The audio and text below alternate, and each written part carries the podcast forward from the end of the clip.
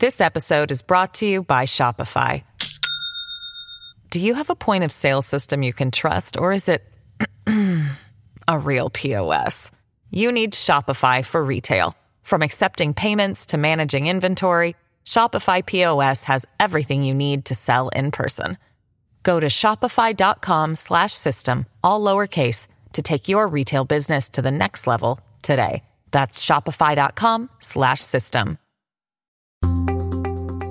My oh my, but how the summer wanes. It's the final day of August of 2023.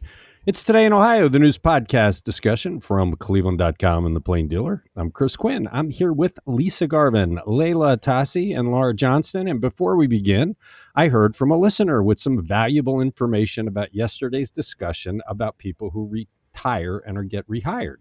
He pointed out that this is a great deal for the school district because they don't have to pay into the retirement fund. And the rehired person does pay into the retirement fund, even though they'll never get benefit from that money because they'll never work long enough to get a second pension, even if they could. So, for both sides of this deal, it's a good deal. That's one of the reasons they do it. It's a good hmm. deal for the the pension fund. It's a good deal for the employer and for the employee who wants to keep being paid. Thanks for the information. Now, let's move into today's discussions. I do love seeing deer in my neighborhood, but a lot of people don't. And now we have reason to be much more afraid of them. Lisa, it involves the coronavirus. What is the kind of terrifying news here? Yeah, this is interesting. This is a study from Ohio State University. Ohio white-tailed deer have been infected in large numbers with the COVID-19 virus, and it appears to mutate three times faster in a deer host than it does in humans. So what this could result in is variants that spread easily or become vaccination resistant. So study author and OSU veterinary uh, preventive medicine professor Andrew Bowman says evidence is growing though that humans humans can get COVID from deer, and they could become a reservoir for COVID that would re enter the population in a new form or a new variant. So, the way they arrived at these results is they collected 1,500 nasal swabs from deer that were killed by hunters uh, in late 2021 through March 2022, which is deer hunting season. These deer were from 83 of Ohio's 88 counties, including Cuyahoga. 10% of those deer tested positive. 59% of counties had at least one positive deer case, and uh, 30 deer appear to have caught COVID from humans. So Bowman says that hey, this looks like they the virus moves quite easily between people and some animals. The mechanism of that is still not known, but he's saying that if you're a deer hunter and you're at high risk for COVID, you probably shouldn't field dress your deer until more is known about this. Well, the scary thing for me, we all were pretty surprised back as we were discovering things about COVID that walking down the street behind somebody who is exhaling who has COVID can actually give it to you. And that's why being in close proximity outdoors was a little bit more dangerous. Well, deer are walking down my street all the time. And so, does this mean I could be walking behind deer not long after they're there that has some weird variant of this thing that could get me really sick? I'm kind of changing my mind. I want them out of my neighborhood now. they ate my sweet potato vines last night off my front planters. I am not happy with the deer. oh God, sweet potato vines are are just uh, they're annihilated this summer. and yeah, but, actually, it's been terrible. But now and they we, can give you COVID. I mean, that's like the who cares about sweet potatoes? Do you want to get laid up with some frightening variant? I mean, actually, come to think of it, maybe that is a, a mode of transmission to humans. Is that when I go out and try to revive my sweet potato vines, maybe they're you know they've already infected them with their saliva and their nastiness. Or you're just gonna have to stay upwind from the deer in your yard. yeah, it's a it's an enlightening study, and I appreciate the information. It does give you How? more reason. You should look. You shouldn't be approaching deer anyway, mm-hmm. but yes. this is or feeding them. Right. You should. How were they able to determine that a group of those deer contracted it from humans? How do they know? That must be a human variant. Yeah, I don't know. They didn't say, but how else were they going to get it? I mean, it start it originated in China and it came to the United States. The deer didn't get it on their own; they had to get it from somewhere. Maybe you got them from dogs. Who knows? Good information. Check out the story. It's on cleveland.com, and you are listening to Today in Ohio. Why are Ohio's elected leaders suddenly under the gun to produce new maps for the legislature? This is a strange one, Laura. I uh, I really am looking at Frank LaRose as about the most incompetent person ever to hold his job.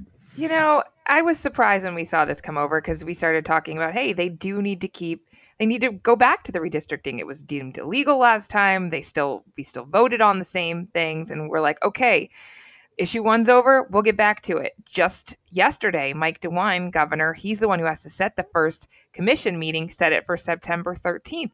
Well, that's about the same time that Frank LaRose was like, by the way, you need to be done with this September 22nd. And the reason he says this is because he did a whole bunch of math working backwards, because you're like, well, why do we have to have this done so fast?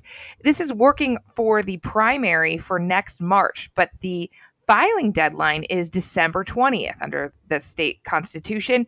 Candidates have 30 days before that deadline, meeting November 20th, to move into a new district.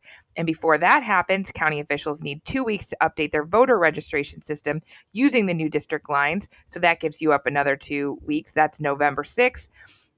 And then it took about six uh, two two weeks to put information together. That's October 23rd, and then about they're leaving about um, a month for court battles because that's going to happen. We all know that that's how it works in Ohio. So his reasoning is September 22nd. There is no hard fast deadline, but this is what LaRose is working off of. All right, but think about this, right? He could have put out this warning in January and given yep. them months and months. He's the Secretary of State for crying out loud. He's supposed to be looking out for the voters in the election system, and he just wakes up yesterday and says, "Oh, we have a crisis on our hands." Look, this guy has done incompetent act after incompetent act this year. He he put wrong language into the ballot issue for issue one. It was so bad that even the cooked Supreme Court of Ohio said, no, you can't do that, made him change it. Then he sent out the wrong language anyway to some boards of elections before they said, hey, what are you doing? I thought this was fixed and it's mm-hmm. a big mm-hmm. oopsie. Now, this. This guy spent most of this year running all over Ohio trying to get people to vote for issue one, politicizing his office and he is not doing his job. I cannot remember a Secretary of State who's done more boneheaded things than he has. This is on him. If he would have said to Mike DeWine and the legislative leaders in January, hey, guys, you got a deadline coming up, you better hit it, then they're accountable. You can't blame them now. The, the well, other thing is, go ahead. That's that's what makes me think that this is just him wanting to run out the clock, being like, oh, we might as well just throw up our hands. We can't do anything about it now. It's just too late, which is exactly what they did last year. They ran up to the deadlines. There wasn't any time to fix it, and we voted on the illegal maps. So I, I think this is kind of a false pretense. Yeah, but it's his job. He's supposed to be looking out for the the voters. It's well, yes, he is supposed to be looking out yeah, for the voters. I this is this is terrible. He he's terrible. I mean, this is an inco- level of incompetence that should get him kicked out of office for crying out loud. This is bad. You know, the other thing rolling around here is it sounds like Jason Stephens and Matt Huffman, the Senate President and the House Speaker, are battling over who's going to control this thing. You know, it was the House was where the chair people came from before, but everybody knows Matt Huffman wants to be the next House Speaker because he's term limited in the Senate. And so it's going to be interesting now because even though the Republicans run the table, they're gnawing at each other again because they cannot get along. So there's no way, I, I, you know, I, unless they just come up with the most crooked maps possible and they vote on them and they shove them down our throats. Um, it's just a shame that LaRose didn't set a much more reasonable timetable. He's on the commission, so he has right. a responsibility beyond his office. Shame on him. Need, they do need to take these two public uh, meetings. People need to see them and have a say. I think there's like two or three required by law, which is something we all voted on overwhelmingly that we wanted this redistricting process. So that's got to be included in there. The thing is, it's really not that difficult, right? If they really wanted to pass maps in nine days, they could. They could say, what do the experts say? Here's the maps. These are fair. Take them to the people and approve them. And there wouldn't even be a fight if they could do that. But we all know that's not the way it works. And it's a very partisan political process. It shouldn't be rushed. Uh, this is inexcusable behavior by our Secretary of State. He really has failed the electorate this year. I mean, the rest of the nation is calling him the biggest loser on issue one. I think this is far worse. What he's done here has stuck it to Ohio yet again. And you're listening to Today in Ohio. The Guardians were back at the Gateway board this week. Leila, are they doing what the Cavs did and seeking more money, or is this the money we already knew about? Yeah, fortunately this this isn't like what the Cavs recently did, which was, you know, ask for these upgrades to their arena that Gateway doesn't really have the money to pay for. For the Guardians, Gateway is approving $10 million for, for upgrades to Progressive Field that were already in the budget for the Guardians, $435 million in improvements that were approved with their lease extension back in 2021. Under that agreement, the city will pay its $117 million portion using the city's sports facility reserves, parking garage revenues, and admission tax from baseball games. And the county pays about 138 million using bed tax, sin tax, and general fund dollars. State kicks in 30 million, and the team contributes 150 million. So, so that's already signed, sealed, and delivered.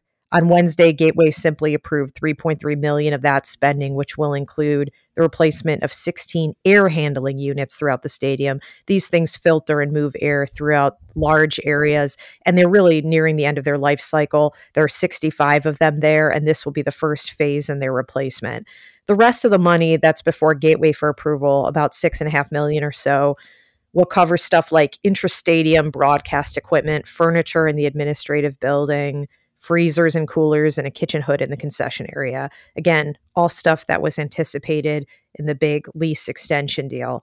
But, you know, remember the Guardians have been creeping up on their budget. You know, back in February they added 1.3 million for luxury padded seats for their rich fancy fans, and that was considered to be technically within the budget because the roughly 100 million capital improvements allowance could absorb some cost overruns, but Gateway is is crossing its fingers and hoping that inflation doesn't bring about real cost overruns that make those padded seats a really ill-advised splurge in hindsight. So, you know, we we still have a budget to mind here. When we first saw this, I thought could the Guardians actually be that tone deaf after the controversy of the Cavs to come in to ask right. for more money? But then we thought they're probably worried that the Cavs are going to take their money and so they're going to try and spend it all. but actually, it's neither. They're just coming through with what we had already discussed. Uh, that's good news, but it doesn't it doesn't stop them from coming back. You're listening to Today in Ohio. How much money does a Washington, D.C. developer need to realize her dream of offering a place in Cleveland's Hough neighborhood for people to live and have a high quality of life? Lisa. Yeah, Gina Merritt is the lead on the renovation of the 10 story high rise at 9410 Hough Avenue. This apartment was bu- built in the 1970s and has long been condemned. She says that she needs $3 million to redevelop that property into affordable, updated units with quality of life resources, etc. Um, Merritt's Northern Urban Development Ventures was chosen by the property owner, which is Hough GP LLC. Um, she's their lead developer. They purchased the building for $1.6 million back in 2021. Now, this project has received $8 million from the Cleveland City Council under the Frank Jackson administration under his economic development plan. But she says with rising interest rates, that $1 million shortfall they had grew to $3.5 million. So I guess they're going to do a little bit of creative financing here. From what I understand, Hough GP also bought a shopping center across the street from this property on 9300 Wade Park Avenue. And they want to take that and make multifamily units, uh, some commercial space, and some live work space. But she says they might have to use the payout on the high rise to get that project going because why would you want to build apartments across from a disinvested shopping center? So she's looking for help for that $3 million shortfall or 3.5 million. And she's looking to the city, the county, and the state. And she says they could help bring new life to Hough. I, hope she gets it. Hough is one of those neighborhoods that can use all the investment it can get. This sounds like a laudable project, and we assist so many other projects. But how often does Hough get the infusion of cash? So hopefully it'll work out for her. If it does, we'll be talking about it in a future episode of Today in Ohio. Or this this next one just does not make sense to me at all. Why is an ankle monitor a judge's answer for a state legislator accused of violating a restraining order by making phone calls? How is an ankle monitor stopping him from making phone calls? I do not have a satisfactory answer for you on this. I actually called Andrew Tobias, our chief political writer and asked him about it and he said he talked to prosecutors. Obviously it can't do that. It can't stop anyone from making a call. It just reinforces that the court, court knows where bob young is and hopefully offers some protection to his family. So this is the second well more than the second time we've talked about him on this podcast but the second incident in that police say that young assaulted two family members in july in two separate incidents. And then they he called the person who was not identified three times last Saturday between 10:35 and 11:01 uh, p.m. So was contacting this person he's not supposed to be contacting. He the judge released Young under his own recognizance. He's not required to post money as part as bail, but he's still a state representative, which is kind of mind blowing. House Speaker Jason Stephens has asked him to resign over the rest. He has not done so two Democratic legislators from Summit County are saying, hey, Stephens, get him off of his position chairing a House pension committee at the very least. I, I, just don't get the ankle monitor. I mean, if a guy is violating his restraining order by making phone calls, take his phone away. I mean, or maybe take, just make him go to jail, right? Yeah, or something. But the, but the ankle monitor, it's okay. But if I'm the person that he called, I'd be scratching my head saying, "How does this protect me?" You know, we all know of cases, many yeah. cases where people under restraining orders end up doing serious harm or killing the people that they have victimized. And the fact that this guy has shown he cannot control himself, he cannot follow the restraining order, is a serious sign of danger to his victim. And I, I just don't get how the ankle monitor is going to do anything. We've seen plenty of people on ankle monitors commit commit bad deeds, and it doesn't matter they have the ankle monitor. I wish the judge would have explained the logic on this one, and I hope this ends our discussions on him. This is this has all the signs of not going away and ending badly. Yeah, it's bad news, and I I don't think he should be serving in any capacity. Right now, they're on on summer recess till the end of September.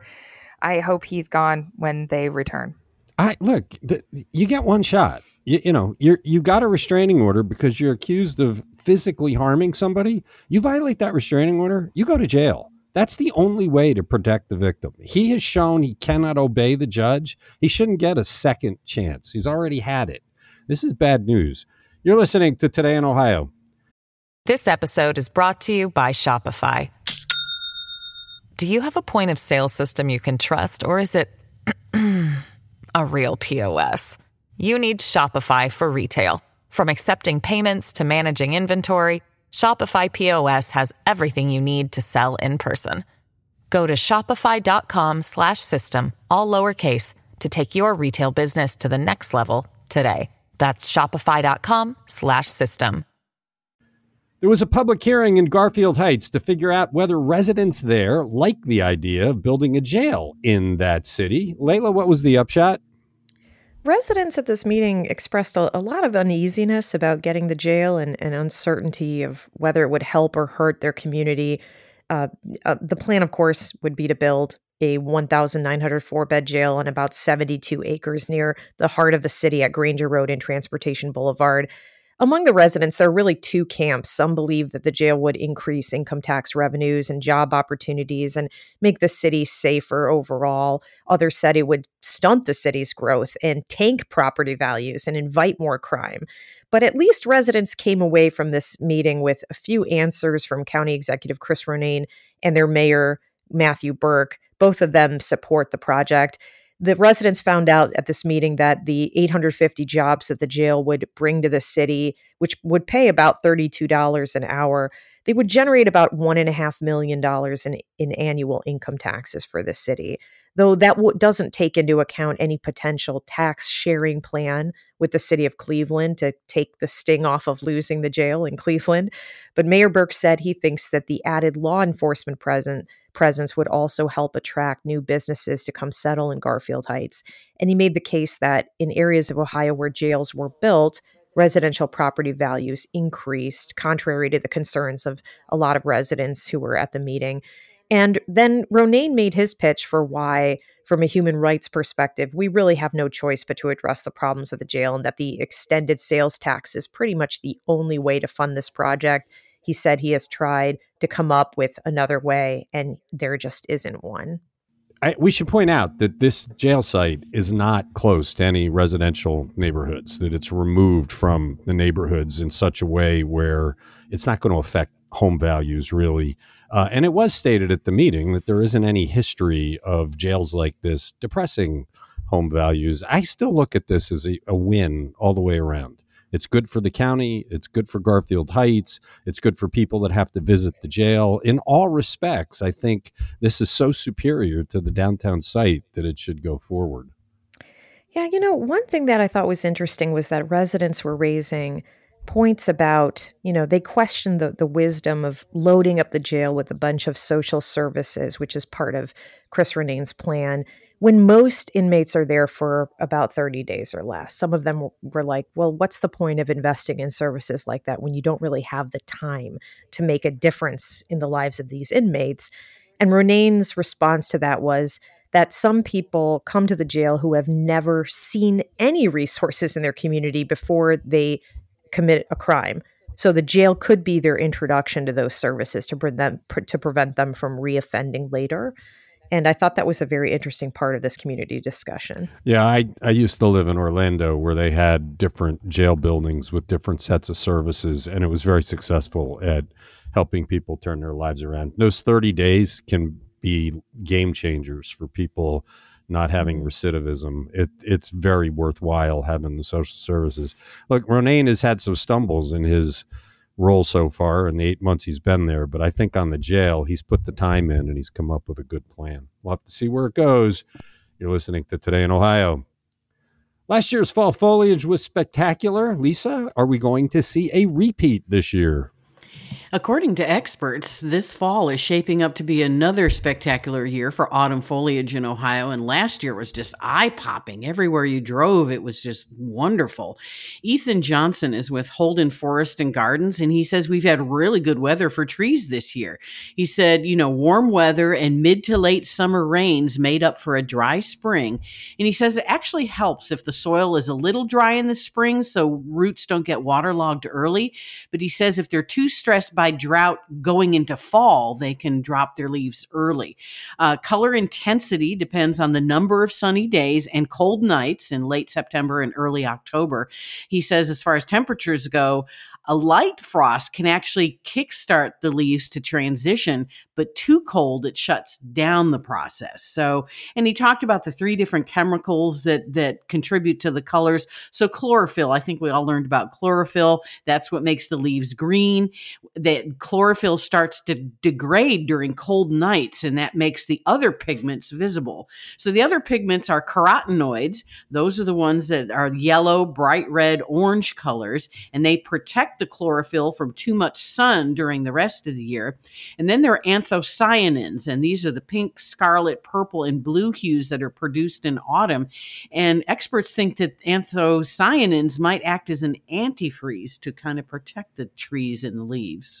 Well, we've certainly had some cool nights of late, so I I hope that uh, they're right about what we get to see. There's nothing like the colors you see in the fall. It makes you happy and believe in something wonderful. I'm so and, and, no, I was going to say my maple uh, in the back is already starting to turn just a little bit on a few branches that face the sun, so I'm already seeing a little color.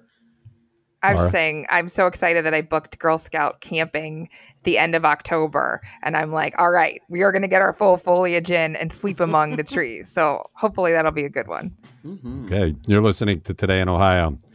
You know, Laura, when I when you drive around, if you have kids in the car and they're not in car seats or seat belted, and a cop sees you, you're getting a ticket. And mm-hmm. it's always amazed me that in school buses they can do whatever they want. Is Mike DeWine going to consider requiring seatbelts in school buses following the death of a child in the first day of school a couple of weeks ago? That is among the things that the new school bus taste sorry, School Bus Safety Task Force is going to be studying. So they're looking at a whole bunch of things, including regulations, the design, maintenance, and inspections, driver's licenses, school bus safety technology, crash risk factors, lessons learned from other crashes, alternative transportation, um, and critical incident protocol. So, this is a group that is going to be meeting throughout the fall and have some recommendations by December. It has folks from the school districts, there's a parent on the board, and they'll be really digging into this. But I think what really prompted this and the big interest is because an 11 year old boy died in his first day of school this year in Clark County. 23 kids were injured when a minivan crossed the center line and struck the bus in a northwestern local schools that's outside of Dayton. And there are school bus crashes every year. There were more than 6,000 between 2017 to 2022, but in those 5 years, none of the people who died and there were 6 uh, six people who died, I believe. Those people were not on the bus, so they could say, "Look, we haven't had a death, but now we have." And my kids don't ride the bus anymore, but they were when they were really little, you know, three to a seat and no seat belts. And you have those tall, padded seat backs. And, you know, so they work in front of you too. But it's still, I mean, you, yeah, the, you wonder how in this day and age that's the safest we can get. Well, the argument by people that don't believe in seatbelts is they they say that buses are like egg cartons that the kids are nestled in, which is just not true. Anybody I've also heard that that the kids would be playing with the seatbelts and they'd hit each other with them. So but that could be gener- dangerous. think about it. This generation of kids has grown up in child safety seats. Mm-hmm. They've never been in a car where they're not strapped in. I just Correct. don't buy that kids would refuse to do it. But they've I, never been in a bus with seatbelts either. I know. It's just it's one of those that I just don't understand. Here's the other thing. Why do you need a committee to do this? There's tons of research. Why don't you just ask your public safety chief, "Hey, go get all the research together, make a list of recommendations for how you think we should proceed." I mean, it almost seems like you're you're giving away your role as a leader to a bunch of people who who will probably squabble about this. And I just don't get why you need a committee when the research is all readily available. But there's huge liability issues. You're placing a real huge burden of liability on the school bus driver to make sure those kids are strapped in and stay strapped in during the journey. Well, there's a huge responsibility for any kind of school bus driver, which is, I think, why it's been so difficult to find school bus drivers since COVID. I mean, I feel like every district is advertising for them. So it's not an easy job. I mean, you remember, they're always yelling at the kids because they have like what they have 25 seats you have two to three kids a seat they've got 50 to 75 kids to keep in order while they're driving around as a parent having two kids in the back seat sometimes i've pulled over and been like all right, mm-hmm. i'll drive again when you're not arguing everybody who works in a school has a responsibility for children i mean it's part mm-hmm. of the mm-hmm. job when you work with children to have a responsibility for the children uh, I don't accept the cost argument. I mean, schools this year have been replacing all their windows with bulletproof glass, which has got to cost more than putting some seatbelts in school buses. I, I don't. I don't accept that the money's not available for that. Laura and I were talking yesterday about how it could be that the driver shortage could have played into this, and and I think that we I have seen kids tripled up in bus seats, and and and if a seat is only equipped with two seat belts, I could see how that would be problematic if you've had to pack more kids onto a bus than uh, because of a driver shortage. So I, I, I, see that as a potential problem, and I think you know we we Hannah Drown is going to look deeper into the the few cities that we have in Northeast Ohio that are piloting school buses with seat belts and how those are going. Avon Lake ran a pilot program, and I believe decided eventually to pass mm-hmm. on buying new buses with seatbelts. Mm-hmm. So we're going to find out why that was exactly. So there's more reporting coming on this, and, and I'm just curious to know what the rationale um, has been so far for cities that have tried it and decided not to do it. All right, look for that story in the future. You're listening to Today in Ohio. Why was a well, it's not priceless. It's $20 million piece of art seized from the Cleveland Museum of Art, Leila. Yeah, this is a, a, six foot tall ancient Roman bronze sculpture, like you said, valued at about $20 million and long described by the, the museum as representing the Roman emperor and philosopher Marcus Aurelius. The museum acquired it in 1986 and it was considered the centerpiece of the museum's collection of ancient Roman art until the museum removed it from display a couple months ago without an explanation.